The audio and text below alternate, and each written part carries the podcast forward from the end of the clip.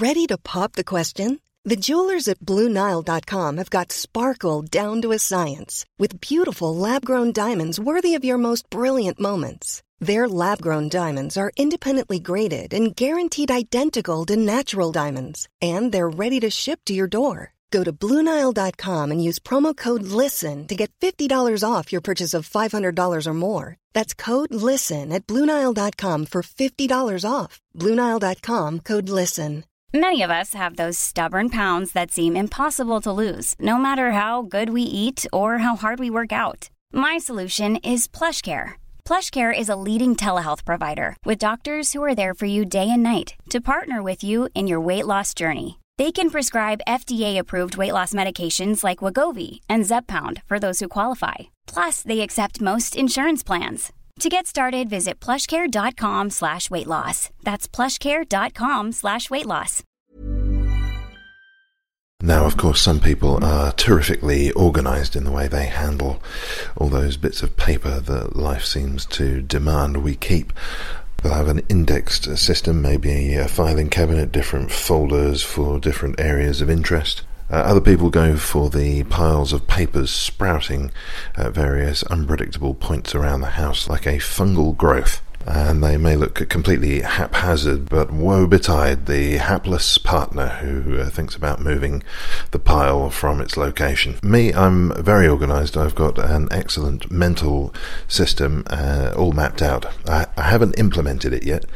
And in fact, all the papers that I'm supposed to keep go into a triage pile ready to be sorted and uh, well, they never get sorted. And I suppose uh, at some point I'm going to have to come to terms with the fact that that single pile containing uh, all sorts of miscellanea in no particular order uh, is my filing system. But how does London handle its old paperwork? No unlabelled cardboard boxes growing mouldy in the attic as far as London is concerned. No, no, we have the London Metropolitan Archive, and it is to there that we go today.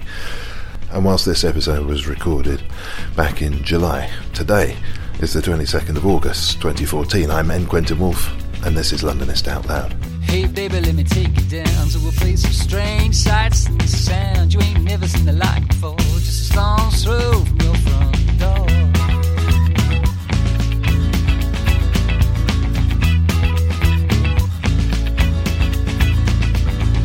Hey baby,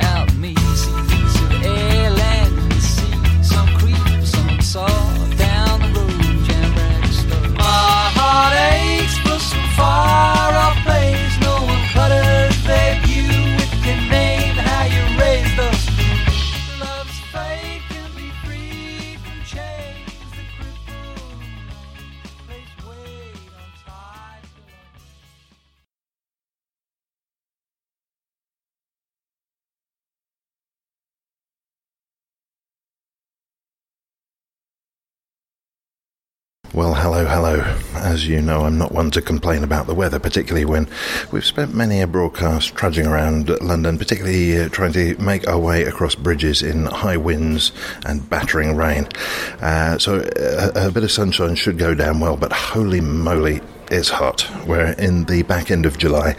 The microphone has melted to assume the shape of my hand, and I've been approaching today's interview praying for air conditioning. There's a there's a bit of a, a wisp of cool air reaching its way through the building in which I find myself. I'm in Clerkenwell, Farringdon, that sort of area. With me is Lawrence Ward. He's the principal archivist here at the London Metropolitan Archives. Hi, Lawrence. Hi. Uh, we should obviously start with a description of what the London Metropolitan Archives are. Basically, yeah, we store documents. It's always a difficult thing to describe exactly what an archive is and what we do, but usually we say it's um, similar to a library in a sense. It's a research centre. Uh, it's, a, it's a public research centre, so anyone can come here and, and see the documents that we're looking after. Uh, the documents that we have are just about London. That's our focus, and they date back to 1067. That's a beautiful. T- okay, so I was uh, orienting myself according to the map that's being displayed on the lobby wall downstairs, and that dates back all the way to the 16th century. And I was marvelling at the age of that. But what have you got that goes back as far as the 11th? So it's the, the very first document in the collection is a charter from William the Conqueror. This is immediately, well, a year after the Norman conquest. Uh, William created a charter for the citizens of London. Uh, it's quite a short document, short, small, stubby document, in fact. It's an interesting thing because it's written in English, which wasn't normal at the time. Uh, it's kind of a spin exercise, and what William does is he basically, effectively, he just grants the citizens of London the right of inheritance and the ability to, to continue living uh, without without absolute conquest, I guess you might say. That's very exciting that he's doing it in English. Of all the people, you he's the last you'd expect to do that. Yeah, absolutely. Well, there a lot of documents. Do we know that were written in English? Uh, not so many from that period. It's, it is quite unusual. Um, like I say, I mean, I, I, think people have sort of described it as a very, very early spin politics. Ah, okay. Um, I wonder whether a, an important point to touch on before we go a step further would be the definition of London as we move through the period that these documents relate to. Yeah, so the, the archive collection grows already with London. Um, it, from that period and from the, I guess, the early centuries, everything's already focused around the city and the river. Uh, and then you start to see the spread out across to the South Bank.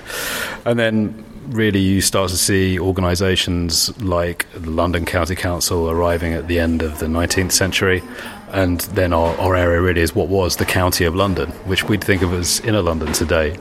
Uh, and obviously by 1965, Greater London covers all of those outer London areas now, the outer boroughs, Enfield, Barking and Dagenham, those kinds of places.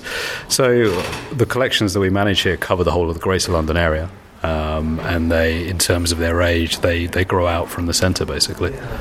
So that seems to speak to an enormous burst of administrative, uh, jurisdictional change just in the last century. It sounds, from what you're saying, as well, we know the, the Romans stuck the walls up and then they drifted off and then we sort of inhabited within the walls. But then you're saying only at the turn of the last century, really, did we suddenly get these this massive blossoming of uh, humanity all around the outside. Yeah, and, and it's recorded really nicely in that way. I mean, prior to that, there are administratively the the organisations are a bit more ad hoc. Uh, prior to the county councils, their arrival at the end of the 19th century, we also have the records for what was Middlesex here as well, um, and obviously Middlesex, which was something which disappeared for some people at least um, in 1965 with the GLC. Um, so we have the Middlesex archive, the London archive, but then we hold the GLC archive here now as well, and we also have some records from the GLA as well. So that the administration of London is definitely something which we cover really, really well. Oh, we better break down those acronyms. So the the Middlesex County Council is MCC, London County Council is LCC, GLC is the Greater London Council. That was the organisation that took over from the London County Council in 1965, and then the GLA, the Greater London Authority, is the is the, what we have today. GLC, I always find myself associating with Ken Livingstone for some reason. Yeah, Ken Livingstone was very, very much a part of that organisation, and, and, Ken Livingstone's papers are part of that archive here. Uh, it is a very, very interesting archive. It covers the 60s, 70s, 80s, really interesting period in time. Also includes things like the Inner London Education Authority, which was the education authority for London, and they created some really interesting uh, learning and resource materials, which we have here, including a huge collection of films and videos, which we manage as well. They were, they were the, the, the schoolroom films, which you might remember uh, from being at school when you all sat in front of the TV and the countdown came on. the Inner London Education Authority produced a lot of that stuff and it was shown all over the place. It sounds as though this isn't a big box where papers are kept in perfect condition and cold storage. This is something that people are able to access. Yeah, absolutely. We're open Monday through to Thursday every week. We are closed on Fridays, but we open some Saturdays as well. We do late evenings on Tuesday, Wednesday, Thursday because we know a lot of people obviously work and want to be able to get in and do this kind of research in the evenings. Um, obviously, you know, we have two focuses. One of them is providing that access and making sure people can get their hands on the material they want. The other, the other focus that we have is preserving it and making sure it survives for future generations. And that, that's always a, a bit of a, a, struggle. It's the wrestle for archivists and conservators. How, how do you get the balance right and make sure that the material is being cared for, but it's actually also being seen and used at the same time? I don't know whether I'm about to tread on delicate territory or not, but who owns all of this stuff? Why is it the case that it's open to the public? Um, well, ownership varies from one collection to the next. So we have some material which just comes here on deposit. The ownership might be retained by the organisation that created it, but they, they basically allow us to keep it here and give the public full access to it. In terms of the uh, the older administrative organisations like the LCC, the London County Council, and the Greater London Council, all those are technically are owned by us now. Um, we're managed by the City of London Corporation, and so they, they effectively fulfil that role in managing the collections. Um, but in terms of ownership, it really does vary from one collection to the next. So I guess the, the next question then would hinge on the nature of the material that's being stored here. And I know it falls into quite a number of categories, but one of the conversations that's quite current at the moment, particularly with the internet, is access to people's information. Who who has access to it? Are organisations able to see things about you? And then are other people able to access the information that they've uh, obtained? So how do those issues play out here with sort of physical materials? I would guess uh, to, to a large part, and also presumably computerised stuff. Is it the case that everything you've gathered up is available to anybody who wants to see it? Yeah, sadly that isn't the case. Um, a lot of the material which comes in may have a closure period to start with. So if it contains what would be considered to be sensitive sensitive information. For example, we have a lot of records from the hospitals in London. The patient records wouldn't be immediately open. There's a closure period on those, and then after a period of time, they're then available to researchers. Um, at the same time, a lot of stuff which comes in is is open uh, immediately, and generally that's because it doesn't really impinge on personal information, those kinds of things. It might be more say ledger books and uh, recipe books from a company that, that kind of material um, that said you know obviously while we have a lot of 20th century material there's an awful lot of stuff which predates that most of that is open now mm. primarily because of age yeah, okay, so we, we came across some issues a little bit like this at uh, Bart's Pathology Museum, where some of the bones of human beings that are there on display we couldn't talk about because it might be distressing to somebody who would regard that person as somebody they knew or had a particular association to. I know that with public records, sometimes they're released after 30 years, I think, or 50 years, depending on the sensitivity. How long is deemed an appropriate period of time to wait? And I presume we're talking about after somebody's death, for for example, for a medical record? Yeah, it can be, and it does vary from one class of records to the next. Um, there's national regulation for this kind of thing within archives. So, National Archives, which is the, the lead body basically for the UK sector, uh, we work with them and other organisations to make sure the, the kinds of closure periods that we have in place are, are basically appropriate for the length of time that's there. I mean, in terms of protecting people's rights and you know making sure the material which could be open for research is open for research basically you answered that without any numbers. it, there are different closure periods for different types of records. Basically, I, I can't think of specifics off the top of my head, um, but there are there are three or four different key classes. I was sort of wondering if I had uh, a particularly interesting operation of some sort and then uh, passed away, how long would it be before somebody were to find out that I'd had my appendix removed? I'm not too sure, to be honest with you. I, th- I think the closure periods for the hospital records, off the top of my head, are probably around 100 years, but I'm not 100 percent sure about that. I would have to check. Oh no, just I was wondering if it's sort of okay. Five minutes is over and no, get, no, no, get this online. No, it's, these are long periods of time. Uh, what about that whole digitisation thing as well? I mean, I, I, know we're going to be finding out how the information is accessed here. Is it the case as is happening with other museums that their physical collection? Often the complaint with uh, physical artifacts is that it's very difficult to find the space to display even a, a reasonable proportion of what they've got in their collection. And so digitisation and online representation becomes an important part of what they're doing. Is that a factor here? That particular problem is not really an issue because as long as the material is open, and I would I would guess that about ninety five percent of it probably is, you can come in and, and request to see it.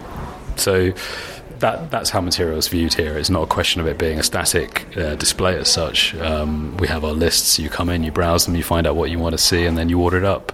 Um, there's comparisons, I suppose, are made to a famous high street chain of catalogue shops, whereby you drop in, you make your order, and then it's brought up to you. That's kind of how it works here as well. But what you might be ordering up here could be maps, books, uh, deeds, charters, those kinds of things. That said, we do digitise a lot of material because of probably the status of London in world history. Then there's a lot of interest in this material in the States, in Australia, and other English speaking parts of the world, and beyond as well, beyond that. Um, so we've digitised quite a lot of material. Probably the most popular material we have is stuff which relates to family history. That's that's probably been um, our main user group for quite a long time. People are looking for their ancestors, um, and they using different classes of records. They might be church records or school records or all sorts of different things. And they're looking for names of their family and, and putting together their, their family tree. So we have digitized a lot of that material and it's available online and it's, it's used in lots of different places. And obviously, we still provide access to it here as well. We've also digitized a lot of our image collections as well. They're really, really popular. We probably have one of the best image collections for London anywhere. Um, lots of different photographs, prints, drawings, maps, that kind of material. And we have an online image system there, so anybody can view those images, and, and then if they if they want to do take, take the research further, really, they can come in and, and work with us here. Although digitization is really important, it's really increased the way that people can access the material and given more people the opportunity to see the London material, it's still, I think, actually quite important that they're able to come here and, and actually find out about what else there is and get advice from the people who work here as well. The staff who work on the information desk can help them to kind of go on and branch off into different areas and maybe tell them about some types of material they didn't know about.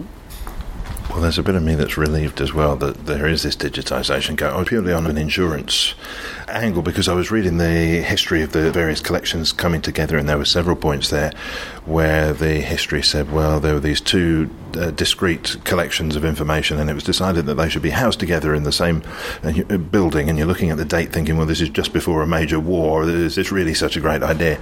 So, uh, if, if, the worst came to the worst, and uh, I don't know, uh, something terrible were to happen to the building, a lot of the collection's safe anyway.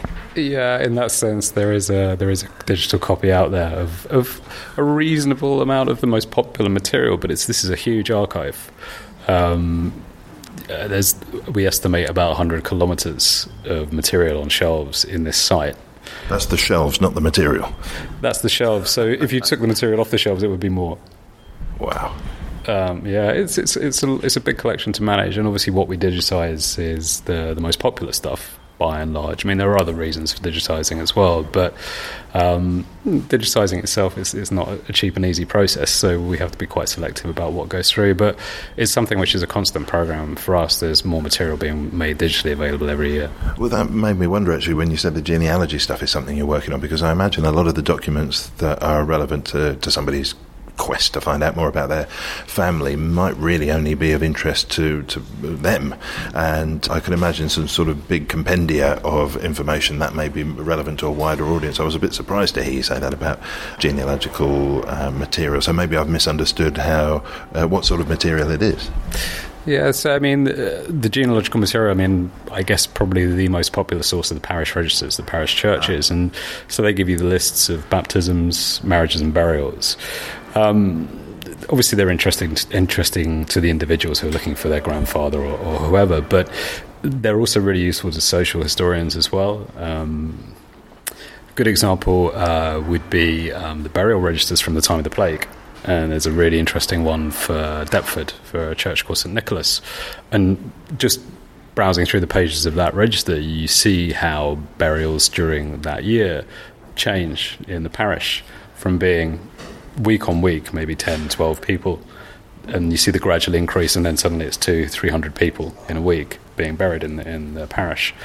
And so the, the records have had a much bigger life and an extended life, which has been, I guess, I guess, broadened by digitization because it actually gives those academics and researchers who are interested in different themes, different social history themes for London, that chance to actually get into that material and and and actually using it digitally in that way is, is quite a quick and speedy way to work through material compared to calling up all the individual registers and seeing them one by one.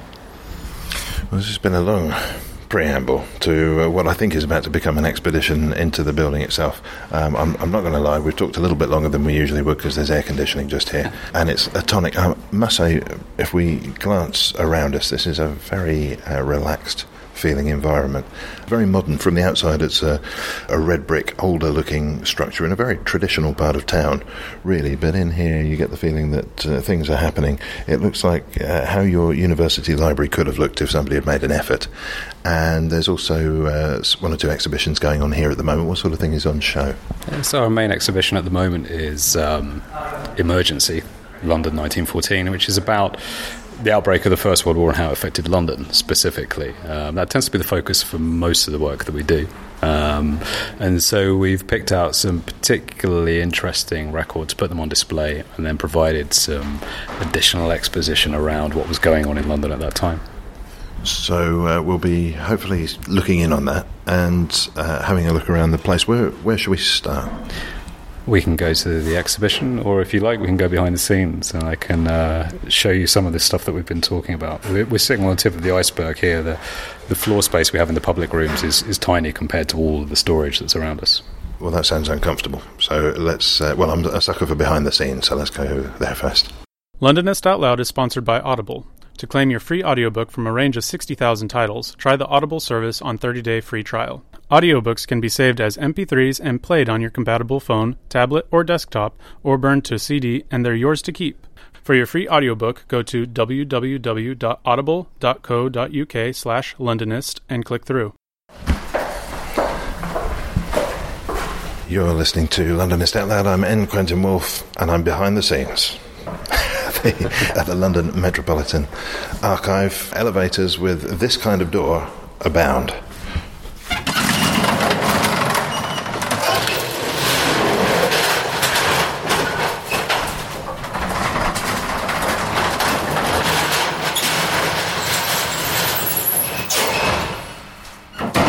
Yeah, that's how you know you're behind the scenes. Where are we headed first, Lawrence Ward? Well, we'll get down to the basement level in the main block. This is we have two buildings on site. This is the older one of the two. This was originally a printworks, the Temple Press.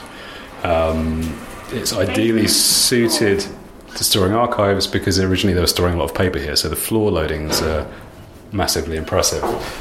Ah, so, this, so this was a building made for exactly this purpose. Basically, yeah.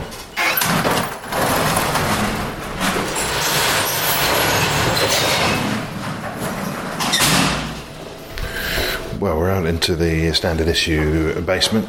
Um, you've seen this in many an adventure movie. Uh, we've, we've said a few times that this would make a really good film set. Uh, it's not obviously not ideal though to have film crews charging around an archive. So I heard a wonderful story about a film crew attempting to film in the uh, bascule chambers at, underneath Tower Bridge. Do you know what I mean by that? Yes, yeah. With the uh, the great big. If if you haven't, listener, seen those before, uh, where Tower Bridge's arms lift up, uh, the big fat bit that you can't see goes down like a garbage compressor into a chamber beneath. It's got a, a big curved wall. It's very intimidating, even just to be in the chamber without the thing doing that, because you can imagine being squished. And every so often, film crews hire the area and they set up all their lights and everything, uh, not realizing that if a ship is within sight, then they've got 20 minutes to clear out. And so they hired the thing apparently for the day, this uh, film crew, but there were quite a few boats that day, and they got about two minutes of filming. Anyway, uh, we're into uh, an area that contains enormous ledgers, and um, it, the smell is gorgeous. What, what are these? This must be the oils from the the leather covers or something. yeah, it, it's the leather you can smell. Um, it's quite a distinct smell for archives. Um, archivists know this very well, I guess. Uh, I think it's quite a nice smell. It's for me, it's uh, very very familiar. Obviously, so this is one of the the lower basement storerooms that we have, and obviously you can see it's in the older part of the building, so the ceiling height isn't very high at all. Well, I'm I'm happy. Uh, it's quite cool down here as well, which is nice. Yes, it I might stay down here actually. This is, the, I mean, this is just the natural temperature of this room at the moment. Um, we, we have lots of cooled storage in the site. Um, this is one of the older rooms in the building, which ma- maintains itself very well without too much intervention. Um, we have all sorts of material stored down here. Um, just around you at the moment is something called the Middlesex Deeds Registry. This is one of the earliest um, deeds um, registers, to put it simply, that was created in the country. It basically lists land transactions in uh, Middles- what was the Middlesex area, but that included lots of what's London today at that time when Middle- the Middlesex boundaries were actually a lot lower down than they were, say, in 1965. Middlesex effectively came up to the city and Westminster as well. Um, for uh, to give a, a description, to give an impression of what we're looking at here, we've just walked, as you heard, in between two long rows of grey uh, enamelled stainless steel cabinets. They've got handles on, which makes them uh, look as though they could be rolled along. And in one of the areas we've stopped at here, it's about the size of a walk-in wardrobe. And it, well, it's very, I can't get away from the attractiveness of old books. Each of these ledgers is uh, something like a yellow pages in size, and it's equipped with a uh, leather uh, handle. It may well be so that you can pull it out and have a look at what's in there. Yeah, and you, can see, unfortunately, over the years that some of them have uh, been damaged. The leather doesn't necessarily last very well, but the books themselves uh, are actually pretty good. Um, if we pull one off, this is 1839. Lawrence is wrestling with a tomb that's the size of both of us combined. Yeah, and basically listing a property transaction. That's this is exactly what the Middlesex Deeds Registry is, but incredibly important in terms of describing what's happening in London and how land ex- is exchanging hands. I mean, that's been a central part of the development of the city and its surrounds for such a long time. This must be a nightmare for finding anything. I mean, it's all, for a start. I should say that it's all in handwriting, and it's uh, there, there are some forms of handwriting you can read, and some that are so elegant that uh, they become completely illegible. And I must say, I'd struggle to read what's going on there. But but do they? Is this uh, beyond the year? Uh, is there any sort of indexing system? Could you could you get to an entry? Happily, there is an index. Thank goodness for that. And there's uh, one of the small volumes here. So this was obviously uh, indexed not too long ago. Um, but you can see it's been TypeScript. It, this is typewriting on uh, on paper, so I guess this was probably done uh, in the early part of the 20th century, somewhere around that time. Oh, actually, we've got a date here. I mean, Is that does that relate to it? Probably is. So this is the the sixth of December, nineteen thirty-eight. Yeah. Yeah, and it's, it's actually a really good index. I mean, it's a well used collection. A lot of people who are. You often find people who maybe own a bit of land or. Um, uh, diff- well, riverbanks, all those sorts of things often come in to try and settle land disputes by going back to these old volumes, which actually described who owned what when, and and they're still they're still used for that purpose fairly regularly. Do you then find the collection mixed up in any controversies in, in terms of uh, providing proof for something that's uh, sensational? It can be, yeah. I mean, different parts of the collection, not just this one, but all over the place. I mean, records have been called up to go into various different court cases over the years. Um, in a sense, uh, that's what archives are, you know, as evidential value. Um, it's, it's probably a small use compared to things like family history and research and that kind of uh, use, but it does happen. Well, now I'm trying to piece you together a little bit. Off mic, we mentioned that you have, and I hope it's okay to mention this, uh, you have interests in uh, performance and uh, acting and film and that kind of stuff. And that would seem, on the face of it, at odds to uh, a basement full of papers and no people. how, how does that all fit together? Uh, yeah, well, to be honest with you, I don't spend too much time down here. Ah, I'm usually up, I'm usually up and out and about. Um, yeah, I, well, I, I do I do really love history, and that's why I was ultimately drawn to this job in the first place. And London as well. Uh, for me, it's quite a special city. So. Uh, having a role which is, is actually working around these collections is kind of a privilege, you know. I mean, I, I do enjoy it, um, and I, I, I do like to support those kind of cross cross creative uses of the collections as well. And so it overlaps with some of my interests around performance and the arts, and I always like to try and support those kind of usage requests as well. And we do get a lot of people wanting to come in and use the materials here to maybe inspire new creative works, that kind of work. Um, we're working at the moment with uh, an artist who's actually based out in the Netherlands, but he's creating some maps um, of London uh, during the Second World War, and he, he's he's already done them for Berlin. He's trying to do them for each of the key cities which was involved in the conflict, and he's layering up different maps to show this this exposed view of history, which includes statistical information and very very interesting. And but he's he's a working artist, and ultimately that will go into an exhibition, and it's nice to be able to support that kind of work. So there can be quite nice overlaps between my interests in in both managing the history here and what I like to do in my time when I'm not here. but is that is that sort of experience the cherry in the fruitcake? Because some people go into a particular line of work thinking, oh, "I'm going to get loads of this," and they actually find that the thing they like is sort of one percent of the job, and, and there's actually this other thing that they end up doing all the time instead. Do, do you still get to access and scratch that itch to do with history and creativity and creative thinking around history?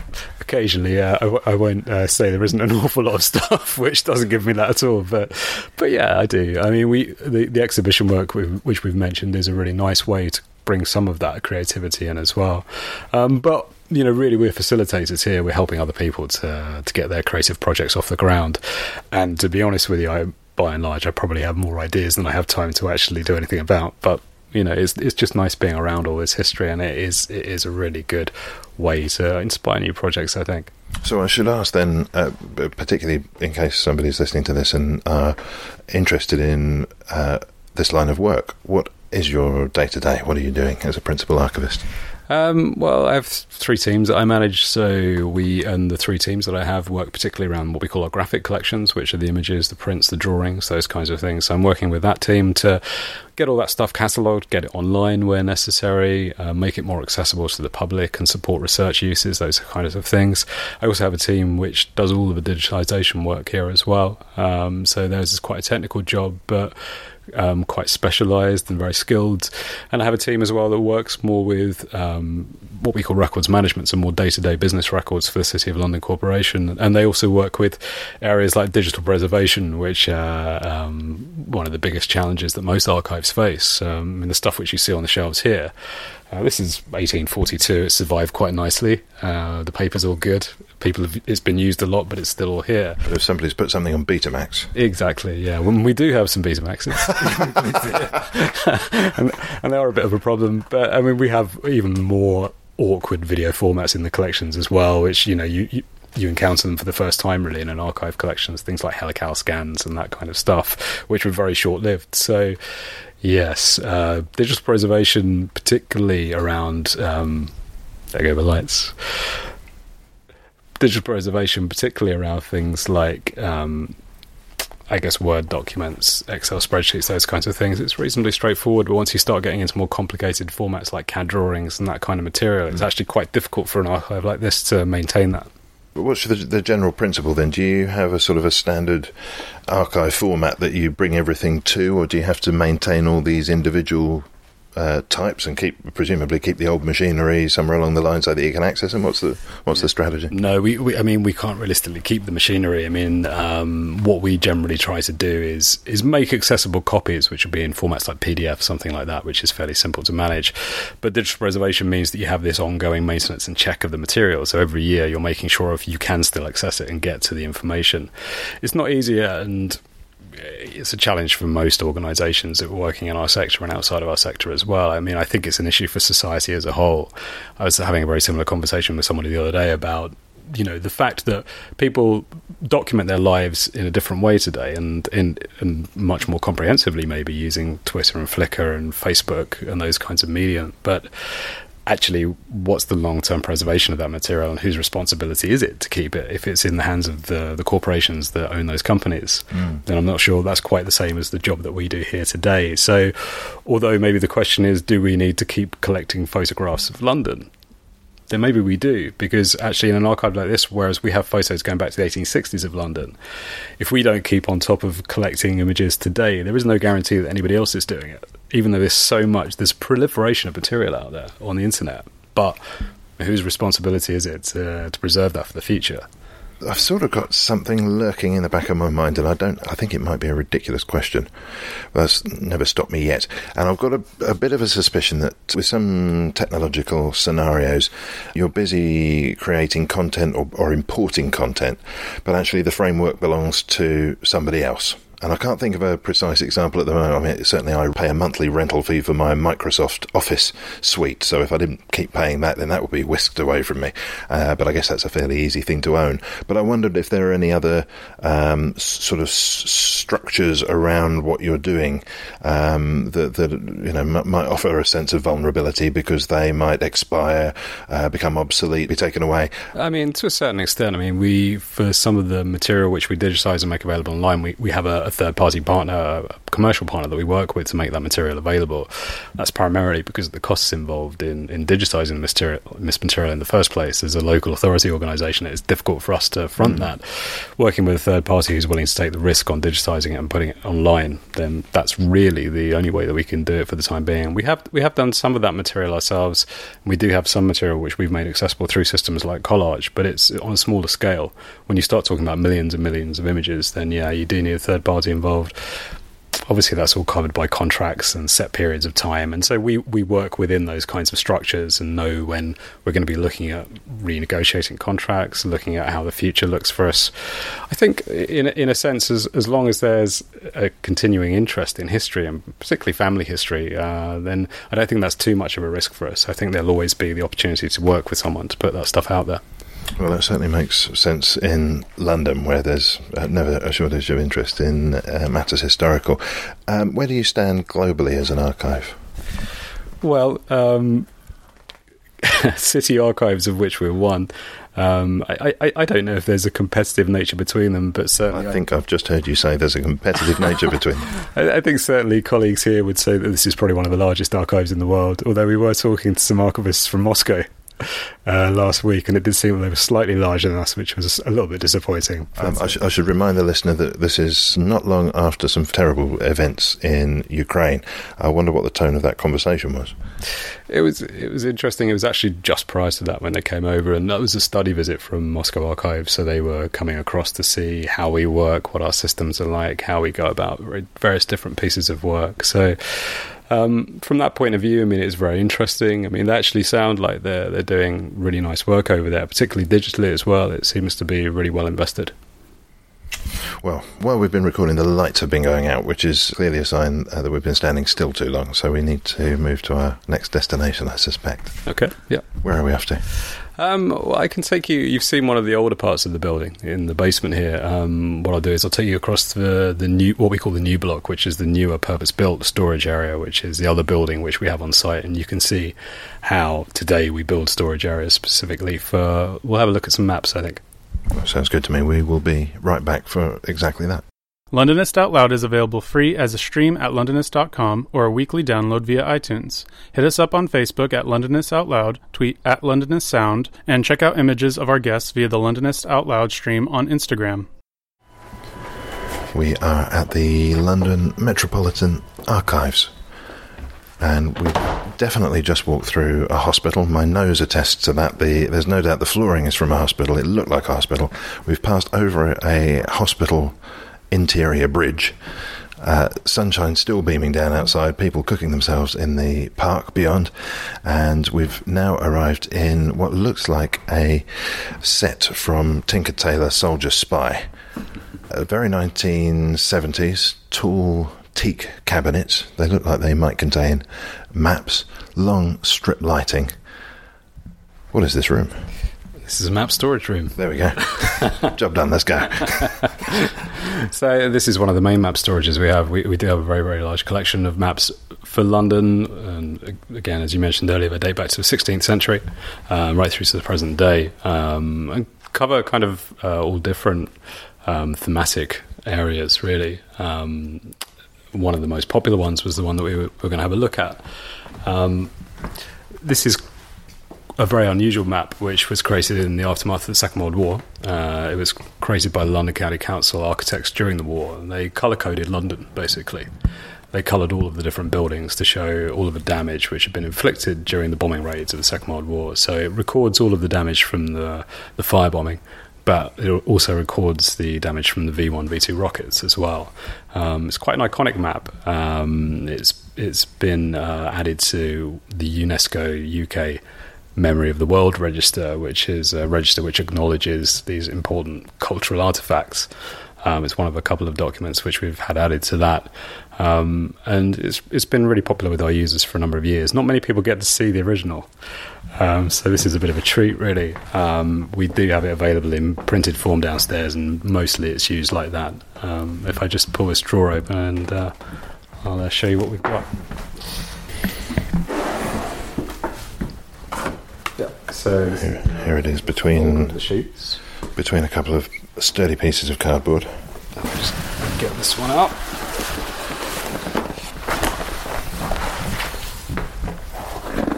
There we go. Okay, so we've got something here that is decent poster size. It's landscape in orientation. Um, on the right hand side, I'm looking for anything under a Whitechapel East Ward, Stepney. Uh, over to the left, we've got Coleman Street Ward, Candlewick Ward, Billingsgate Ward. That's the first one I've really recognised. Bottom centre, the Tower. Uh, up top, we've got Bishopsgate, Spitalfields. Uh, it's just going off towards Shoreditch at the top there. And the colouring of the map, well, it, it reminds me of the uh, poverty maps that we've talked about previously on the show. Um, a number of different colours being used here. I, I suspect we'll find out what the key is. Big blotches of purple, top left and down near the tower. And uh, then in certain places in the east end, it looks like it's coming off Whitechapel High Street. a lot of black areas. Uh, should I take it that uh, black means that something particularly awful happened there? That's right. So black represents total destruction on the map. So it means the building was completely wiped out. And then it goes purple, which basically means the, the building was damaged beyond repair, would have to be pulled down. Um, and then through to uh, the light yellow colour, which means superficial damage. Maybe some of the windows were blown out, something repairable. Well, this is uh, this is really shocking. Then, uh, of course, we know that the East End was hit hard in the Blitz and the, the other bombing raids, um, but these purple areas are really quite extensive. Um, and then we've got um, some green down at the at the bottom here. What does green mean? Again, it's it's part of the, the scale of damage, basically. So I, I suspect those areas were probably recovered. You can, you can also see on the map um, circles. Now, the circles specifically represent where Oh, yeah. where the rockets fell. Um, these larger circles, um, I believe, uh, the V1 rockets. Um, and you can see, for example, on this street in the East End, on Adler Street, uh, a direct hit there, right in the middle of the street, and all of the houses and buildings around there completely destroyed. Um, except the ballroom on the corner. It seems survived intact for some reason. And we've got another one over the oh the London Hospital, an entire wing of the London Hospital. Although it's marked as uh, yellow, so perhaps it managed uh, to to fare a little bit better than some of the others. Uh, there's a hit on the rail tracks coming into uh, a goods depot here, so possibly they hit what they were after there. One or two others that just seem to have fallen uh, onto warehouses, uh, dwellings.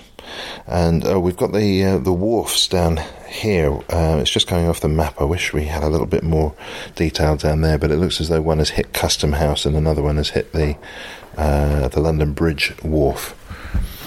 I think the, the large purple areas which you can see on this map around around the city and the, the east part of the city probably relate to uh, the Blitz, basically, and the firebombing raids, which were really concentrated on particular areas. And the the Blitz on the city, um, we also have the fire brigade reports for it, which describe what was, what was happening. Usually, those reports are quite specific and detailed. They'll say that the crew attended a particular street, this building had been damaged, there were casualties. Uh, There's a lot of information there. On the night of that particular raid on the city, um, they really just describe it as, as being from this street to this street to this street. It's all on fire. Okay, good.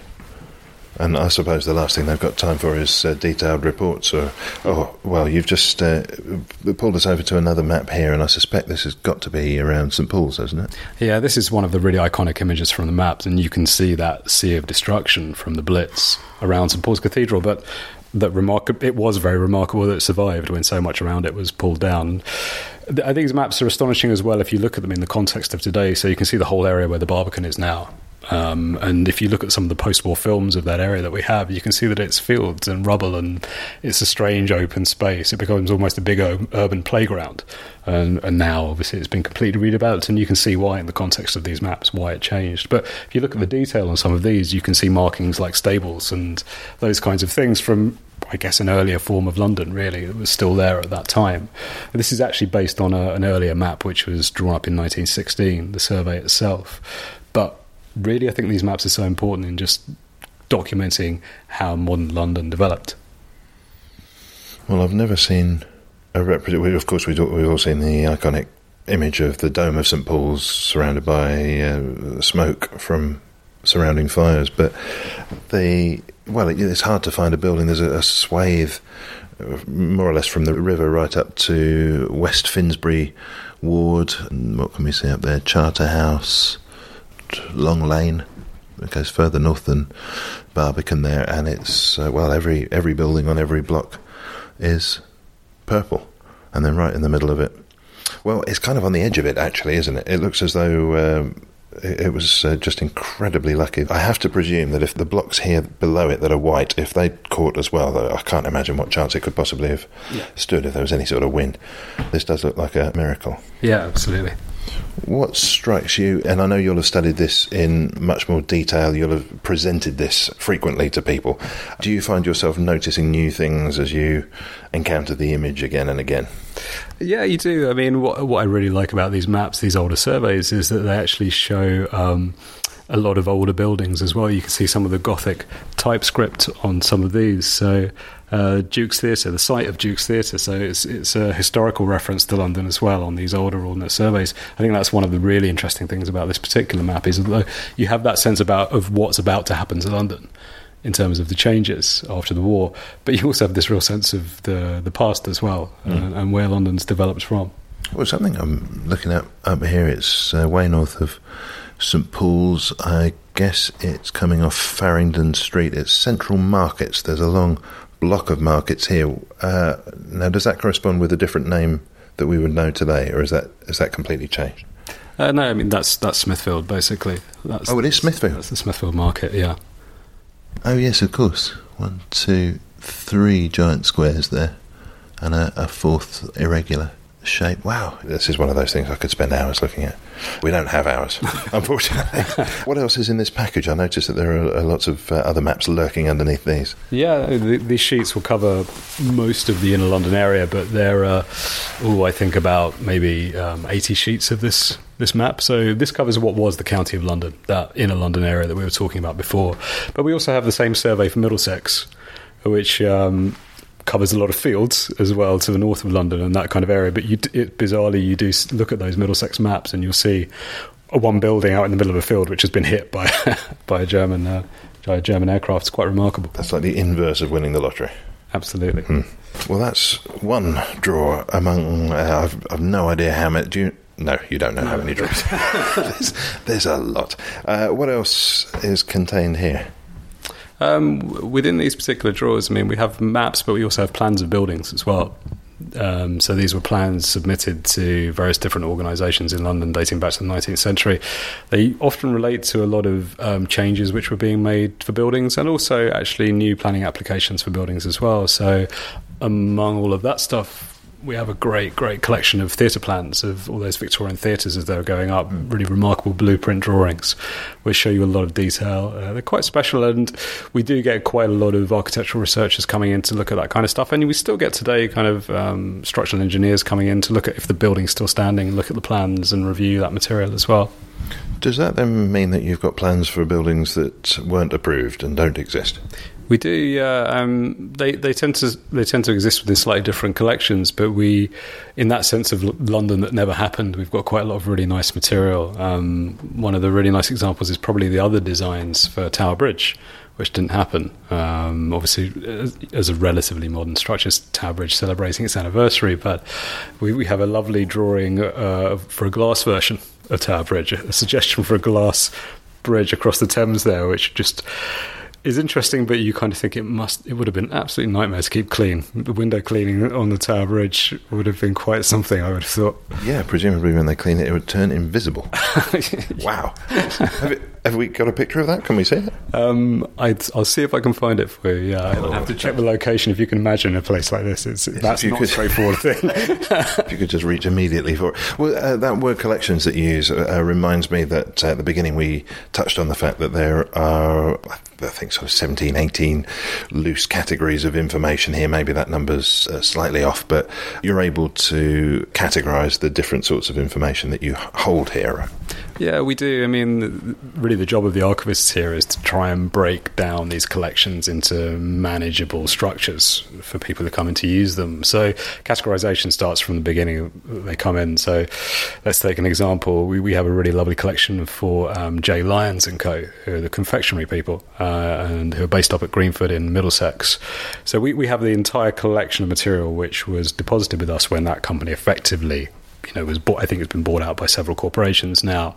Um, but we have the archive for the company which existed in Greenford, and, and what comes in is the whole. Generally speaking, um, most organisations when they get to that point in their life don't really have time to kind of have a good clear out before they deposit the archives. We'll take more or less everything, and then the archivists either working with the depositor or just working here will work out well what do you keep, what's going to be important, what might be useful. Quite does tough decisions to make, not an easy process. But what you usually end up with are kind of groups of records of so everything to do with an organisation like that, with the the minutes and the organ- and the management of the organisation. You'll have all of the staff records as well, which document who worked there and what they did, that kind of thing. And then with a company like that, you'll get loads of great stuff about their recipes and the kinds of products they were making. Um, in particular, with um, Lyons, we, we have lots of lovely menu cards from Wimpy Bars and uh, the Lyons Corner Houses and all of those kinds of places, which are really, really popular popular things but in a nostalgic way. I also think in a graphic design way as well. You see, see the, the way that, that develops, how people, those kinds of brands and images develop themselves. And, and Lyons, I think, were probably quite innovative in that sense. They have um, a couple of a couple of great things in the collection. Uh, one is um, their very early attempts to um, copyright frozen food, or particularly the term "fruit," as it as they hoped it might end up becoming. I don't think "fruit" ever really took off in that sense. And we also have a lovely, lovely photo uh, from the I think the early part of the 20th century, which is a, a, a cake machine. It's a slot machine built into a wall. If you can imagine a big brass machine with lots of knobs and dials on it, and at the bottom of this machine there's a big cake shaped slot, full size cake, and presumably you put your pennies in, picked whether you wanted a Victoria sponge or whatever, and I presumably somebody behind the scenes then passed this cake through the slot. So I can't imagine it was very mechanical, but but still it gave a sense, I suppose, of modernity and development and at the forefront of technology. I, I encountered exactly the same thing. I was very excited. I was driving in Europe and I was hungry. And I saw a little yellow booth by the side of the road and it said automatic pizza machine. I thought, why not? And you could choose out of about three options and you put your coins in. And I just, I was totally curious to know how it worked, of course. And after a little while, I poked my head around the back, and there's a bloke cooking and smoking a fag, and he was just going to shove it out the slot. That's not automation. Anyway, where are we off to now? Okay, well, let's go and take a look at the exhibition. Sounds good to me. London's Air Ambulance is the charity that delivers an advanced trauma team to critically injured people in London. Using a helicopter by day and rapid response cars by night, a doctor and a paramedic team can be at a patient's side within minutes. They provide life saving medical interventions such as open heart surgery, blood transfusions, and anesthesia at the roadside. Every second counts, as does every donation, big or small. Please visit londonsairambulance.co.uk slash donate. Thank you. Well, we're down in the First World War exhibition area at the London Metropolitan Archive, and I suppose for me, having written and researched a great deal around the First World War, one of the things that one encounters to do with that period is that it was a, a watershed in terms of the awareness of imbalances in class, in gender, all those sort of things. There was a societal and social shift going on at that point. It made me wonder whether the choices that we make now as to what's valuable and what should be preserved and archived could be looked at in uh, 100 years' time or 300 years' time as having some terrible imbalance inherent in them. Social history, for example, is a relatively new idea, and I think it was previously the history of the wealthy that was of concern. Here, it looks as though we're going to be looking at the lives of people who went out to fight, or maybe people who stayed at home. I'm not sure. But what about that question of how you second guess yourself as to what's important and what's going to be important? Yeah, it's it's really really difficult, and obviously it's been um, approached in different ways over the years.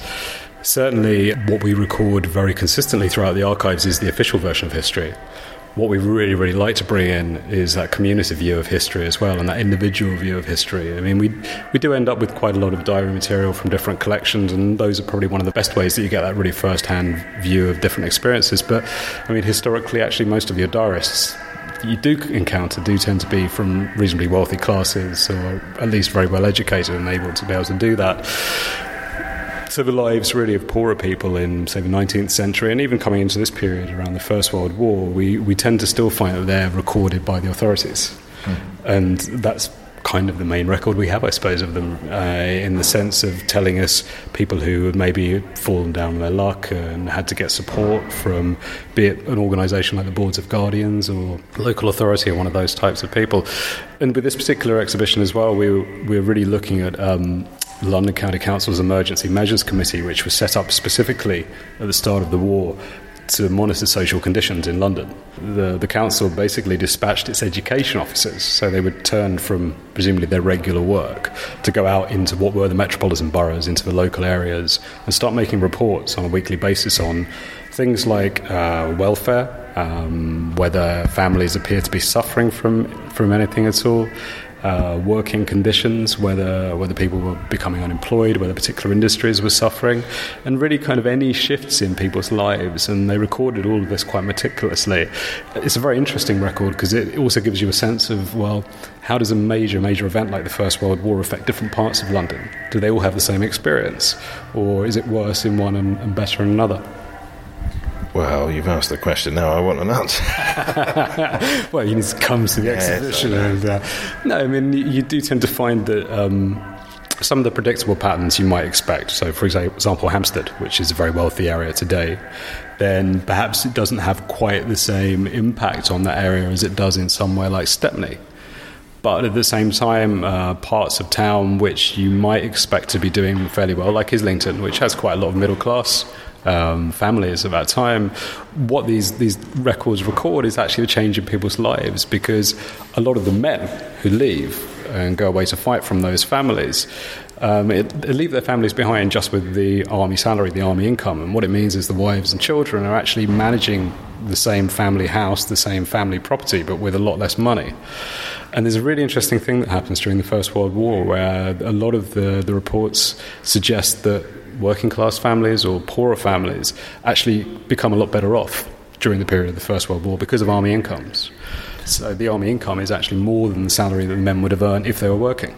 Whereas for the middle classes, it goes the other way.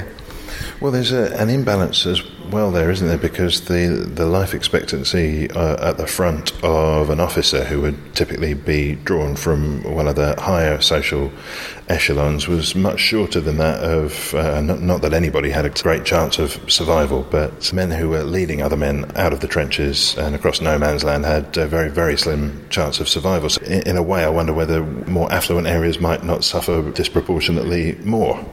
Yeah, absolutely. I, I think it probably was the case. And we've got some really nice personal records from Hampstead here um, with uh, a family, a young girl who, who wrote this thing called the Invalids magazine album.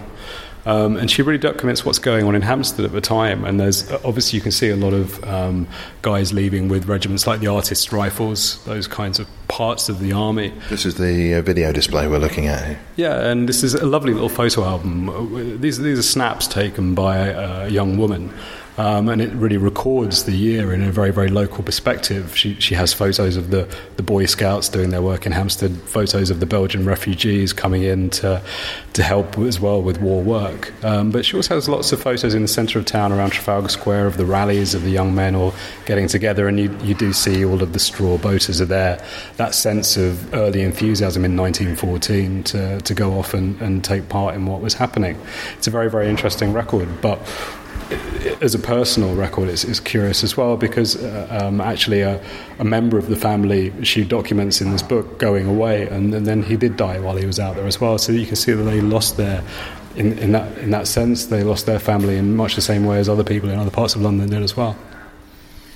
What other sorts of impacts do you record? And when I ask that question, I've got in mind that one, of the oft overlooked aspects of the First World War and how it might have affected London were things like Zeppelin raids, even uh, aerial raids by planes.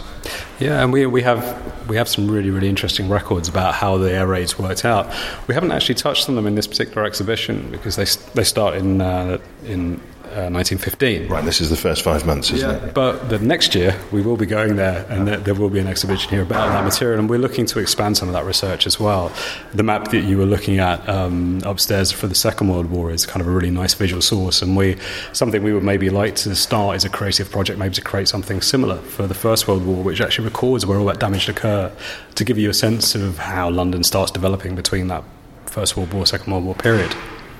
Um, were you personally responsible for curating this? Yes, yeah. How did you go about selecting what was included and what wasn't? Uh, we, we have a research team, so we work together. You, you outsourced it. Some of it, yeah. Uh, I mean, we have, a- have a team of great colleagues who um, do a lot of research within the collections to find really interesting stories. There's so much material here; it is actually always, it's always quite hard to just bring it down to a, amount of material which is manageable in this space, which isn't huge for exhibitions. But we hope that what we end up with um, is a really good taster. And then inspires people who come along to maybe go and do some of their own research next door in the research rooms. That's always the main objective with the exhibitions. But we start really by searching our catalogues, um, keyword searching, looking for interesting themes and stories. And then at the end of the day, you have to get down and, and get into the records and work through them and research them and, and see what's being said there. And really, sometimes what might seem like on the surface quite boring, uninteresting sources can turn out to be really, really, really interesting. And that's what we certainly found with these minutes from the London County Council. If we come over uh, to the wall over here, we've actually uh, exploded the view of some of the minutes entries from the book, uh, the minute book that we have, and, and broken them down into date order. And you can see how they break out into. Um, metropolitan borough, so you get a sense of um, London Borough of Deptford there, and a report on conditions on the, in the home in October 1914. And he's talking there about um, the work going on at the Cattle Market and the Victualling Yard and, and, the Royal Arsenal as well, continuing at high pressure. So there was actually loads of work down there, and the young men were getting loads of work down at the Royal Arsenal and, and, possibly working far too much in terms of overtime and what they were being paid. And there's, there's kind of a bit of uh, discontent there, I, think, from the reporting officer suggesting that actually maybe they're being exploited a bit and worked to death down in that area. But it's a different story in other parts of area in the very early part of the war, um, certainly around uh, Hoxton, the cabinet trade completely dies. And that's what this record tells us that cabinet makers are really fall on hard times because they just haven't got customers anymore. The war starts, people are afraid of what's about to happen, they won't spend on what might be seen as luxury goods. And therefore, anybody who's working in those kinds of areas is, is suddenly finding it difficult to, to actually make a sale. A couple of lines jump out here, both of them from the East End. We've got in the borough of Poplar, hop pickers have now returned home, and conditions are generally reported to be normal. There is no evidence of acute distress, and this is confirmed by members of the local relief committee. And uh, further down it says at Messrs. Clarke, Nickolls, and Coombs Confectionery Works, Hackney Wick, the firm has this week ceased its weekly allowance to soldiers' wives. And then we move across, again, Borough of Poplar, including Bow and Bromley. The docks are still fairly busy, although in some places casual labour is slack. The ironworks are busy on the Isle of Dogs. Messrs. Burrell's Oil and Varnish Works at Millwall report that a good town trade is being transacted, but no export. Men are on short time. This is a particularly interesting theme which comes up, um, and, and, this is drinking among women during the day, particularly, um, and the idea that women are drinking too much, getting drunk and disorderly and, and out of control in particular areas. And we're assuming that these are wives of reservists and men who have signed up and gone, who are now in possession of this army pay. Um, some of these reporting officers go as far as to say that you know they don't know how to spend it. They're quite patronising in their tone, the way that these men report on what's happening. But that one in particular is for the borough of Greenwich. And it's a fairly similar pattern. You, you see that in, in various different areas of London, those kinds of reports appearing about women waiting outside the pub at 11 o'clock in the morning to, to go in and start drinking. Well, I think there's a disruption of stereotypes on several different fronts going on there, but we, we, we don't need to dwell on that. But I will say that the information and the details here are really exciting. Not in a good way, necessarily, but they give an insight that I haven't come across having done loads of research on this period. This is well worth getting down to and having a look. And, well, we've just got a few minutes left on today's episode, barely enough time to include all the many things that we wanted to include. What should we try and ram into the final few minutes of the podcast? Uh, maybe we could go through to the research room rooms and we can just have a quick look at what people are doing out there. Listener, I'm going to say this very, very quietly because we're now in the reading rooms and people can hear me. I can't help noticing that the users of the reading rooms all fall into a certain age bracket. That, that's largely true. Um, obviously, because it's daytime at the moment, we get a lot of retired people in at this particular time of day. Oh, I see. And family history is uh, is quite a popular pastime, but um, but, there, but, there's a, a, a truth in there somewhere, isn't there? That perhaps as you get on in years, you start to value something about family more and want to know a little bit more about where you came from. Those kind of things that you just take for granted early on. Is it, there's something in that, isn't there? Yeah, possibly, I think so. Uh, and people do come in and find really interesting stories about uh, their own roots, and and we get people who become quite addicted to this and then start researching with their friends and, and so on. So yeah, that's essentially cyber stalking with paper. I think so, pretty much. I would like to point out that we do have a number of younger people in here as well. Though we do get quite a lot of students during the day, um, academics who we, we often at this time of year get academics over from the, the United States, from the universities in the States who come over and research the London records, obviously because of the periods of history which we cover. Um, and, uh, and it can be quite a mixed crowd. It tends to change into the evening where obviously people who've finished work can come in. Uh, we're open until 7.30 on Tuesday, Wednesday, Thursday, so it gives those people an opportunity to come in and use the materials as well. And I don't know if it's because it's good weather, and uh, you can tell that this is a place that's uh, quite often packed, but they're, uh, uh, unlike some libraries and research facilities, there are lots of spare computers where you can get so you you've got a good chance of getting online and uh, accessing the, the databases here. Yeah, we have a lot of terminals, but today uh, we're not as busy as we usually are. I think the weather obviously does have an impact on particularly people who do this for leisure, who are doing it for fun. Um, Yeah, so all your usual customers are out in the park out there uh, researching the inside of their eyelids. very possibly, yeah. We reluctantly have to draw away from the London Metropolitan Archives. I have one final question, and it came from the terminology you've been using just in the last couple of things we've talked about. You're the principal archivist. And uh, you've used the word stories. You've, you've talked a lot about finding stories, about seeing stories, about putting stories together. Are you a storyteller? Personally, I, I do enjoy that. I mean, my job here really is to help other people tell stories. Uh, and I think first and foremost, that's what we're here for. But when you're around so much interesting material all the time, it's very hard not to pull those stories out yourself. So, as and when I get time, it's nice to be able to do it with the exhibitions here, with a lot of digital work that we do as well. Um, and I've always got lots of ideas in mind for future development. Well, Lawrence Ward, thanks very much for taking the time today. Thank you very much. You're welcome. And that's all for this week. My thanks for this week to Lawrence Ward. Thanks too to Andrew Buckingham, Mark Barr, and Bernie Barkley. Theme and incidental music was by Songs from the Howling Sea. I'm N. Quentin Woolf.